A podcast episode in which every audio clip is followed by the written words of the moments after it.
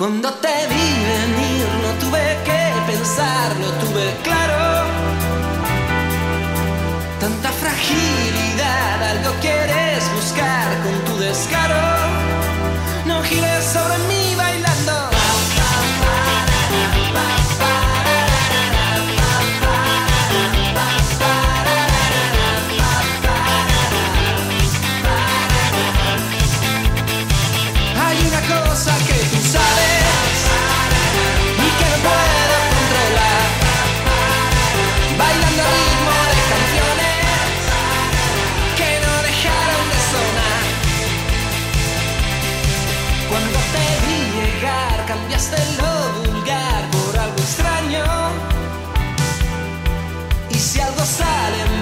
No vengas a buscarme en tu pasado. No gires sobre mí bailando.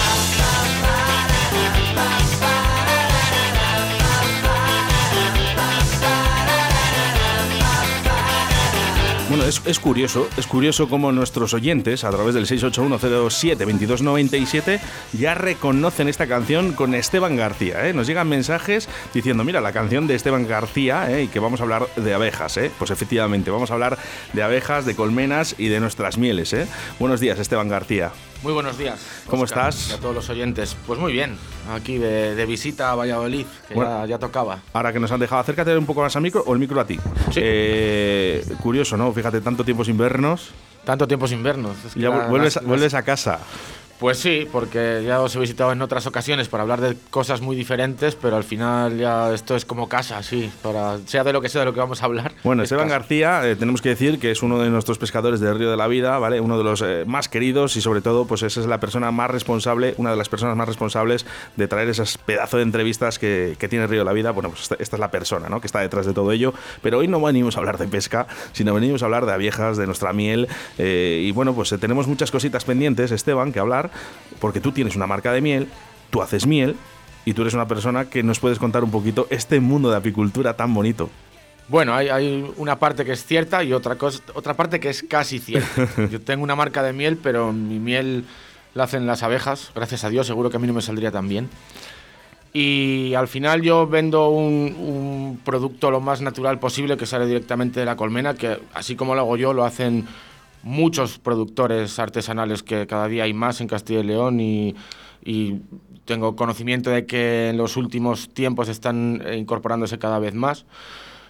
Mucha gente lo, lo ha cogido como una opción para, para volver a sus pueblos y, y crear un desarrollo rural que hoy por hoy es, es casi indispensable, porque si no los pueblos se mueren.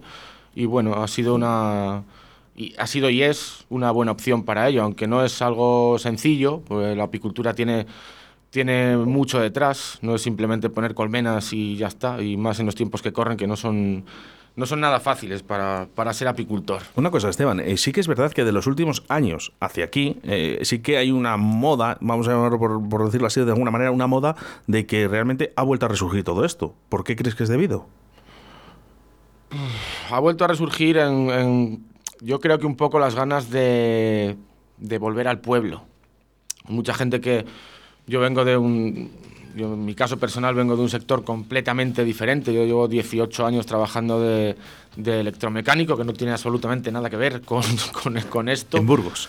en Burgos y en, en varios sitios más. La última, el último tramo fue en Burgos y ya fue como que me gustaba mucho mi trabajo, pero al final estás fuera de tu casa, estás fuera de tu tierra y, quieres volver. Eh, aquí ya entran en juego muchas cosas, las administraciones, tanto autonómicas como locales, y, el apoyo que muestren hacia esa gente que quiere volver al pueblo y, asentarse y, y- que su pueblo no vaya menos, intentar contribuir un poco en que, en que las zonas rurales de cada uno crezcan en vez de crecer, porque claro, eh, los últimos años, sobre todo en mi zona, que, que con el tema del cierre de las minas y todo eso, que es una... Vamos a, vamos a hablar de tu pueblo. Di el nombre de tu pueblo. Mi pueblo es Brañuelas. Brañuelas, ¿eh? Brañuelas, un gran Que pueblo. Además, eh, eh, lo tienes tatuado en el corazón, ¿eh? Sí, lo llevas claro, en la sangre. Claro, yo creo que, que todo el mundo tenemos eh, tatuado en nuestro corazón el sitio de donde venimos. Lo que pasa que por circunstancias, pues a veces hay que tomar otros caminos y ya está. El- el- los pueblos eh, para determinadas eh, opciones profesionales, pues no tienen todas las salidas que, que deberían porque pues, por una cuestión de funcional, de, poblacional, son pequeños, entonces las empresas eh, grandes eligen sitios más grandes para, para desarrollarse, entonces es un poco complicado, entonces sí o sí tienes que irte fuera. Una de las opciones para, para volver y para poder asentarse pues es la apicultura, la ganadería, la agricultura en general y mucha gente está tomando ese camino porque porque realmente eh, ven una salida y ven una, una buena opción de, de volver ayudan, ¿Ayudan las administraciones para, para, que nos volvamos al pueblo y podamos hacer estas cosas, Esteban? Ah, bueno, ayudan, sí. Ayudan. Hay ayudas que vienen desde Europa, hay ayudas que, que se hacen a, a partir de, de, la voluntad de ciertas asociaciones eh, locales que están funcionando. No sé si es todo lo que debería o no sé si está todo lo regulado que debería.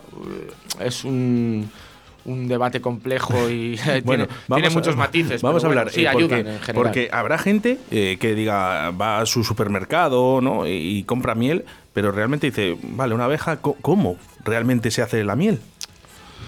Es que estamos muy acostumbrados a, encontrarnos de repente en un supermercado con el producto final. Claro, por eso digo, ¿cómo, cómo, cómo realmente se hace miel? ¿O cómo, cómo la hacen, mejor dicho? Las abejas, el mundo de la apicultura en general, es un mundo muy, muy complejo que, atraviesa eh, muchas fases hasta que esa miel acaba en un bote etiquetado en una, en una estantería. Entonces, eh, las abejas lo que hacen es producir miel para ellas, para su supervivencia, para su alimentación invernal. Concretamente la zona donde yo vivo es una zona con inviernos muy duros y bastante largos, aunque en los últimos años están siendo un poco más Mm, benévolos, digamos, pero hace años que los inviernos en, mi pueblo, en Brañolas, eran muy, muy duros, ahora lo siguen siendo y siguen siendo largos, entonces las abejas lo que hacen es eh, generar una cantidad de alimentos suficientes para poder pasar esa hibernada con, su propio alimento. Entonces entra la mano del apicultor que, genera que esas abejas potencien su productividad y ese digamos, exceso sobrante que a ellas no les va a hacer falta para pasar el invierno, pues es lo que finalmente acaba en, eso, en esos botes que nos encontramos en las estanterías. Es un proceso eh, de mucho trabajo por parte de las abejas. Eh, eh, tenéis que pensar que en la vida total de una abeja, que es más o menos 40 días, generan una cucharadita de miel, una cucharadita de café de miel. ¿Una, una abeja? Una abeja. ¿40 días? Sí, más o menos. Una abeja en su en su estadio normal desde que es una desde que nace y se convierte en nodriza hasta que a los 20 días se sale de la colmena y se convierte en pecoreadora o en obrera, eh, ahí hay más o menos unos 40 días de vida.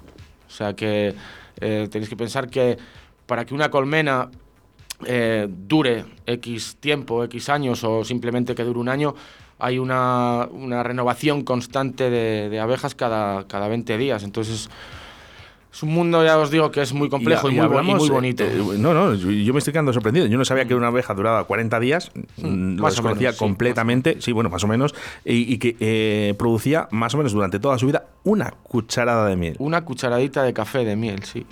Imaginaros. Eh, no de las óperas, de las pequeñas. De, sí, sí, de las pequeñitas de café. Madre mía. Así que para, Así que, claro, para, llenar, un bote, ¿cuántas abejas hay que hacen falta? Muchas, abejas, ¿eh? pero muchas, claro, es así. Mm. Entonces, eh, con todo lo que implica, al final, eh, yo siempre digo que los apicultores somos un mero colaborador. ellas son las que hacen todo y, de hecho, así debe de ser. Y los apicultores lo que tenemos que intentar es que desde que esa miel está hecha hasta que entra en un bote, sufra las menos variaciones posibles, sea lo más natural posible. Y, ese, es, ese es el secreto de, una buena miel. Al final, eh, un apicultor no hace la miel, no, no debe influir en, el resultado final. Yo considero que todas las mieles son buenas cuando están en, la colmena, pero lo que puede marcar la diferencia entre que una miel sea excelente o que no, sea, no lo sea tanto es la mano del apicultor. Por eso los, los, los procesos tienen que ser lo más artesanales y lo menos invasivos posibles y así es como realmente se puede alcanzar una calidad más que aceptable. Pues hablaremos de, esa calidad, porque me parece interesante, ¿no? Hablar de, las mieles que tenemos en el mercado, pero sí que es verdad que ahora, claro, cuando me has dicho lo del tema de, las abejas, de los 40 días, ¿su reproducción la hacen allí directamente también? ¿O el, ser humano, ¿no? La, fuerza humana hace que también se reproduzcan? Eh, a ver, eh, el, proceso reproductivo de la abeja es, es, parte de su, de, su desarrollo. Y tú ahí eh, debes influir lo mínimo posible, aunque, aunque sí que es cierto que ellas necesitan algunas ayudas, entre comillas, para que esa reproducción sea eh, lo más efectiva posible. Y, oye, por ejemplo, lo del tema de la abeja asiática, que se ha hablado tanto de la, de la abeja asiática eh, que mata a nuestras eh, abejas, ¿esto, ¿esto os ha hecho mucho daño? Es la avispa, es una especie, la avispa, de, perdón, perdón. Una, especie de, avispa que se llama velutina.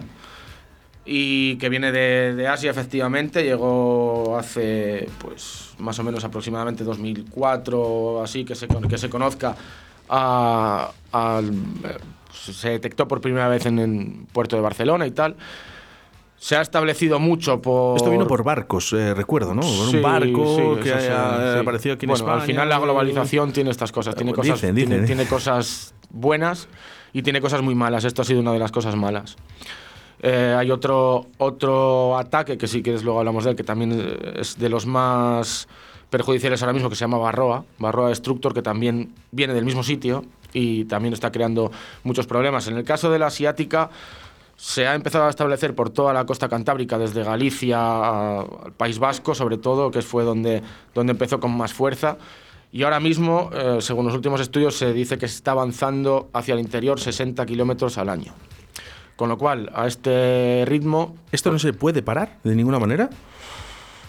Se puede intentar controlar. Yo, mm, desgraciadamente, creo que es muy, muy difícil o casi imposible de parar. ¿Tú las has llegado a visualizar? Eh, yo, afortunadamente, en mis asentamientos no, tengo presencia de velutina porque yo los tengo en, alta montaña. Se supone que a partir de, se supone que a partir de 900 metros no establecen las colonias por una cuestión de frío y tal, pero como cualquier cosa creo que se acabará adaptando y, la acabaremos sufriendo todos. Yo tengo compañeros eh, por Galicia y algunos otros sitios que tienen auténticos dolores de cabeza eh, y algunos han llegado incluso a tirar la toalla porque es imposible. ¿De perder toda su producción por la avispa asiática? De perder todas sus abejas. Y de sus abejas, claro, si pierdes mm. todas sus abejas, toda producción y realmente llegas y dices, ya hasta aquí he llegado. Sí, una... Una colonia de velutinas que tengas cerca de tu colmenar puede acabar con una colmena con 30.000 individuos aproximadamente en menos de una semana. ¿Con una? Con Tres o cuatro. ¿Tres o cuatro? O sea, son súper agresivas. Son muy agresivas, sí. Bueno, pues vamos a hablar un poquito también eso, de, la miel de calidad. ¿eh? Porque yo voy al supermercado y realmente, ¿hay alguna manera de saber eh, que, la miel es buena? Eh, en un supermercado. Porque yo, claro, yo lo, yo lo, tengo fácil, porque yo te la compro a ti, Esteban. Entonces yo sé que la miel que como es. Tienes fácil acceso, ¿eh? Es buena, es buena, ¿no? Pero, pero realmente yo voy al supermercado y veo un montón de clases de miel, un montón de, de marcas, ¿no? Sinceramente, yo visualmente a mí no me proporciona ninguna necesidad de comprarlas porque me da la impresión de que me están engañando. Bueno, a ver, eh, creo, que, creo que hay un desconocimiento bastante grande, no desconocimiento, pero sí una falta de información hacia el consumidor de lo, que, de lo que realmente es una miel buena o es una miel no tan buena. Tampoco quiero hablar de mieles malas, ni vamos a, a nombrar ninguna marca, pero sí que es cierto que hay marcas muy potentes que lo que hay en ese bote que te venden normalmente no, no es miel. Son derivados, sucedáneos. Arroz, eh, eh siropes, siropes y arroz, una carga de glucosa que te venden como miel, pero que realmente eh, lo, más importante de la miel no es solo su sabor, porque normalmente tendemos a decir qué miel más rica. Pero lo, interesante de la miel está en sus propiedades. Las propiedades que, que son beneficiosas para la salud y que los que producimos este tipo de, de cosas artesanalmente, cuando se lo vendemos al consumidor final, estamos vendiendo no solo una miel rica o no solo una miel con, con una buena presentación, sino que es una, un aporte a, la salud de las personas. Tanto la miel como los propóleos, el polen o todos los derivados de la colmena que se puedan vender.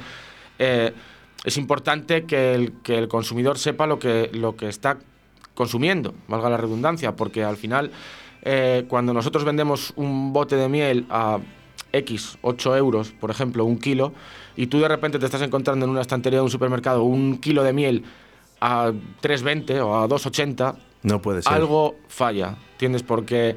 eh, Por ahí, por ejemplo, lo- por ahí, por ejemplo, podíamos detectar de que realmente no es una miel eh, pura. Sí, sí, ya, ya cuando basamos en que, en que el precio de venta está por debajo de los costes, eh, algo, algo está pasando, algo, algo no es normal, porque de hecho eh, yo creo que ahora mismo el precio medio de venta de un kilo de miel artesanal está sobre los 8 euros. Y os aseguro que Yo- yo- si supieseis todo el trabajo que hay detrás de eso, os parecería muy barato. Es que es lo que te estoy diciendo ahora. Digo, ya de, con todo lo que estamos haciendo de la entrevista, ¿no? Lo que lo has dicho, que una, una Mm. abeja, eh, 40 días, que solo da una cucharadita de, de- pequeña de café. eh, es que eh, realmente, claro, yo ahora lo veo y digo, 8 euros es muy, muy barato. Claro, es, es lo que te digo, es un precio que yo creo que es más o menos el precio medio. Hay mieles que están catalogadas con certificación de ecológica que se venden un poco más caras, que también implican otros, otros, otros procesos que son un poco complejos de explicar, pero, pero están catalogadas como ecológicas y se venden un poco, un poquito más caras. Pero vamos, los precios rondan entre los 8 No, euros y no y entiendo los muy 10. bien eh, el ecológico y el. eh, yo, por ejemplo, tu miel es ecológica. Mi miel no tiene certificación ecológica, Pero, pero... no la tiene, pero lo es. pero- Está en, en alta montaña, Sí. eh, realmente no, el nombre no tiene nada que ver en esto, lo acabas de decir, eh, aunque no lo tenga. Sí, lo que pasa que eh, hay ciertos criterios que se solicitan para que una miel sea, sea ecológica y se le pueda poner un sello de, de ecológico. Realmente cualquier miel que, que- cuyo apicultor esté haciendo unos procesos eh, digamos, amables con las abejas puede, y, y esté lejos de, de cultivos y, y de sulfatos y todas estas cosas que puedan, eh, pueden influir en, lo- en los análisis del resultado final de tu miel. Cualquier miel de alta montaña podría pasar por ecológica, pero la diferencia está en que te den la certificación para poner tu sello de ecológico o no. Eh, que pagues. Eh, no, no, No. es, no es que pagues como tal. Hay, hay ciertos procesos que se exigen.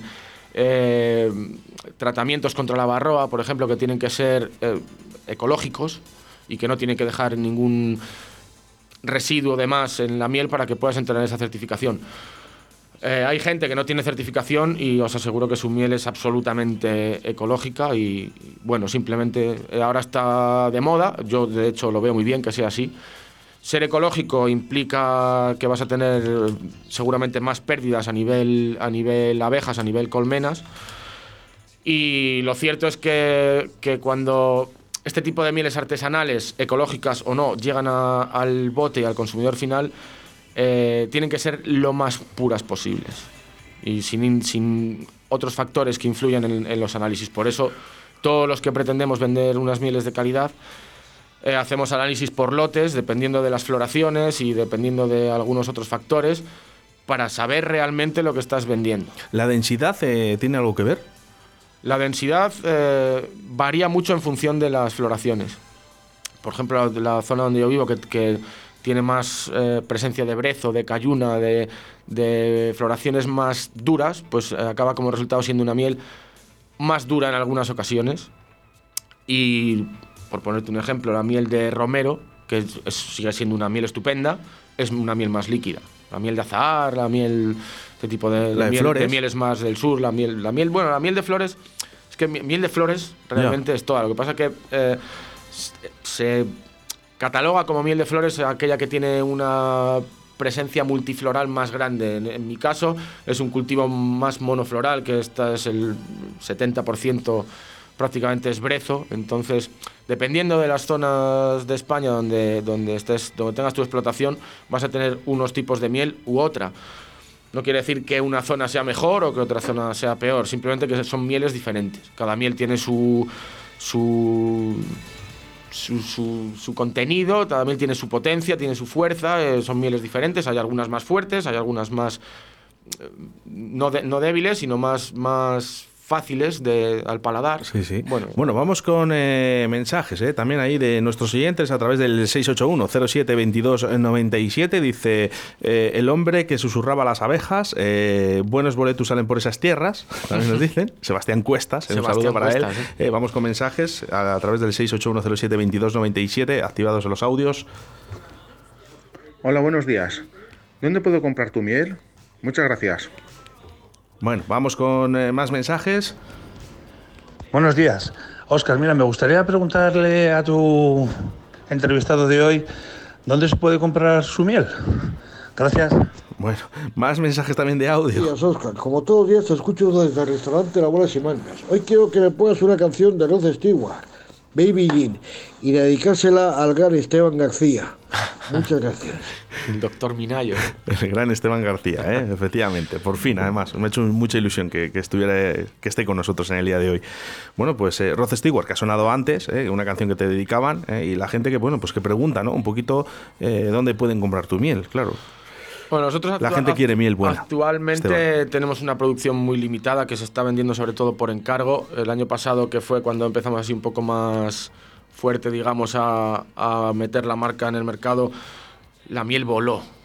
Y te lo digo literalmente, o sea, fue una pasada porque tuvo una aceptación brutal y ya sabéis que en estas cosas la mejor publicidad posible es la- las- los propios consumidores y al final el boca a boca y todo eso fue una, un aluvión de pedidos, un aluvión de pedidos. Entonces yo, yo este te, año yo te tengo pedido ya para, el- para la lo siguiente. sé, lo sé, ya cinco hay, ya botes. hay- ya hay- hay- Yo cinco. Hay muchos yo pedidos yo ya, para la yo ya he pedido ahora mismo eh, cinco botes, cinco botes para la siguiente, ¿eh? Eh, fijaros.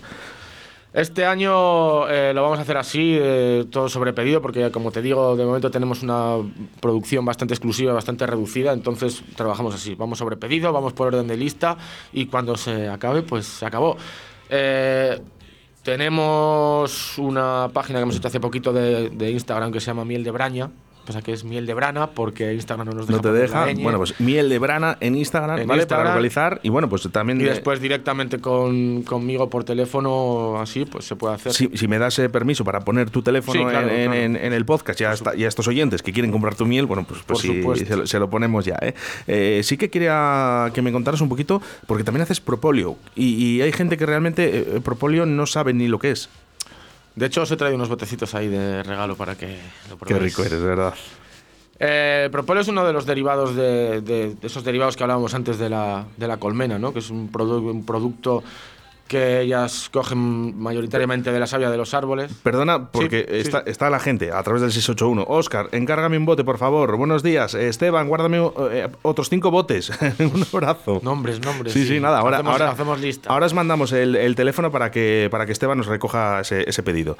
Perdona, Esteban, sigue. Sí, decía que eh, es algo que, que ellos eh, recogen mayoritariamente de la savia de, lo- de algunos árboles y ellas crean una especie de resina que utilizan para, para sellar su colmena. Todas las entradas de aire posible que pueda haber de cara al invierno para, para hacer su colmena hermética, utilizan esa resina. Eh, toda esa resina que se encuentra en la colmena es un propóleo en bruto que nosotros no utilizamos, pero para, para recoger propóleo puro se utilizan unas mallas que están específicamente diseñadas para eso. Y ahí es donde nosotros recogemos el propóleo de malla, que es realmente el propóleo, el propóleo puro y el propóleo bueno que nosotros utilizamos. Y eso se acaba convirtiendo en una tintura, aunque se puede vender también en, crudo o en seco. Nosotros lo vendemos en tintura y se hace una mezcla al 30% y eso es, tiene un montón de propiedades que si echáis un vistacito en internet porque es una lista muy larga.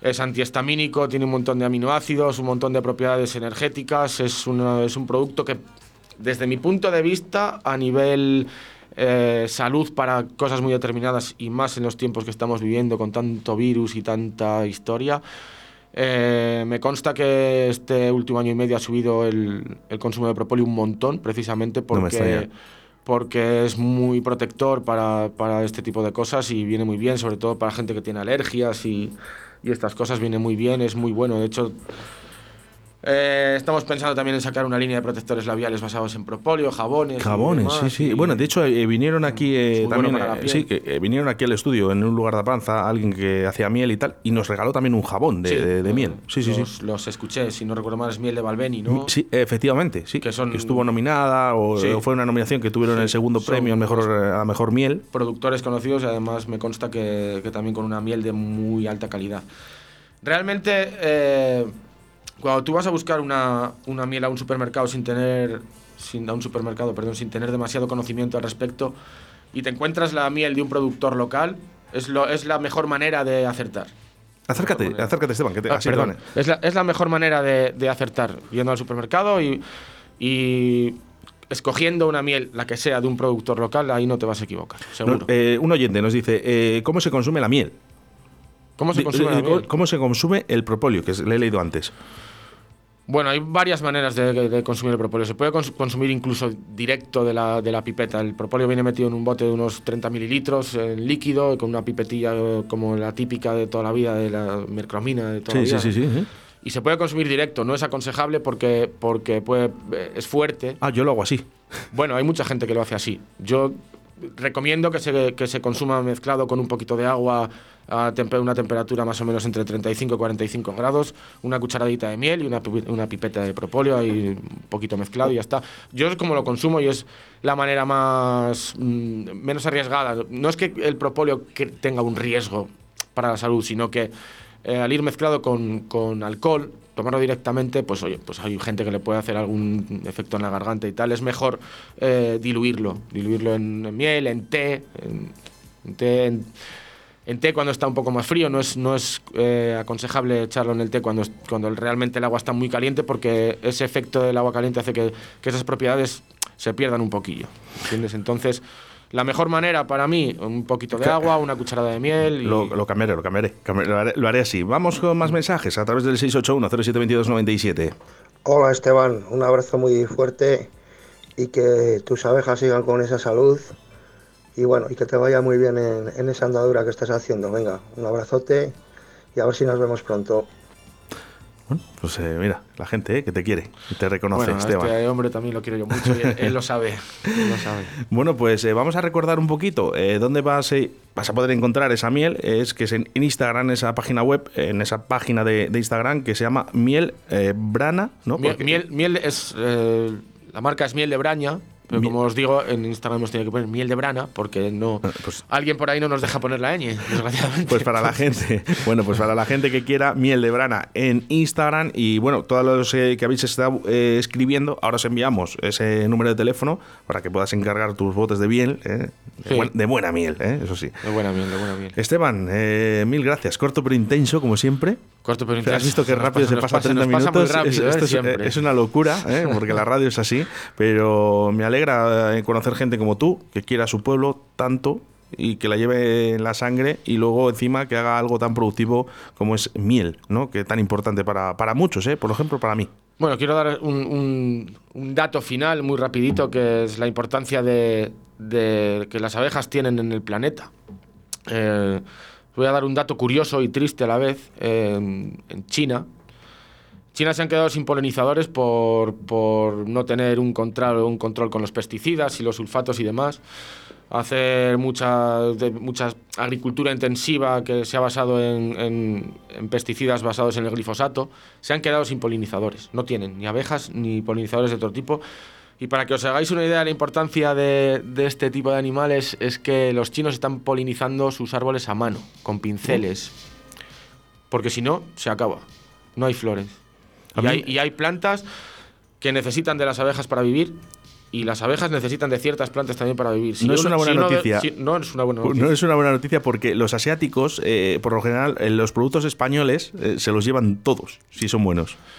Claro, eh, lo malo de esta noticia es que si se siguen utilizando ciertos pesticidas, si se sigue sin tener cierto control sobre lo que se utiliza en los campos, al final esto no va a ser solo en China, va a, pasar, va a acabar pasando en todo el mundo. Entonces la, apicultura no es solo, no es solo vender miel, implica algo mucho más importante que es cuidar del medio ambiente también y intentar que las abejas continúen con ese equilibrio que le dan al planeta. El día que se acabe vamos a tener un problema bastante gordo. Qué bonito, qué bonitas palabras, sí señor. Eso es eh, cuidar tu trabajo y cuidar el medio ambiente.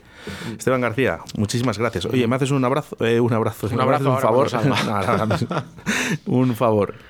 Un abrazote muy fuerte, muy fuerte a tu padre, a tu madre. Seguro que nos están escuchando. ¿Eh? Si nos están escuchando, nos Y si están escuchando, pues eh, que, que llegue ese abrazo virtual, ¿eh? Está hecho. Esteban Y- García, Nada, mil gracias. Mil gracias a vosotros una vez más por acogerme en vuestra casa y, y nada, seguro que nos vemos pronto. En, si no es en este micrófono, en otro, pero hablando de otras cosas. gracias.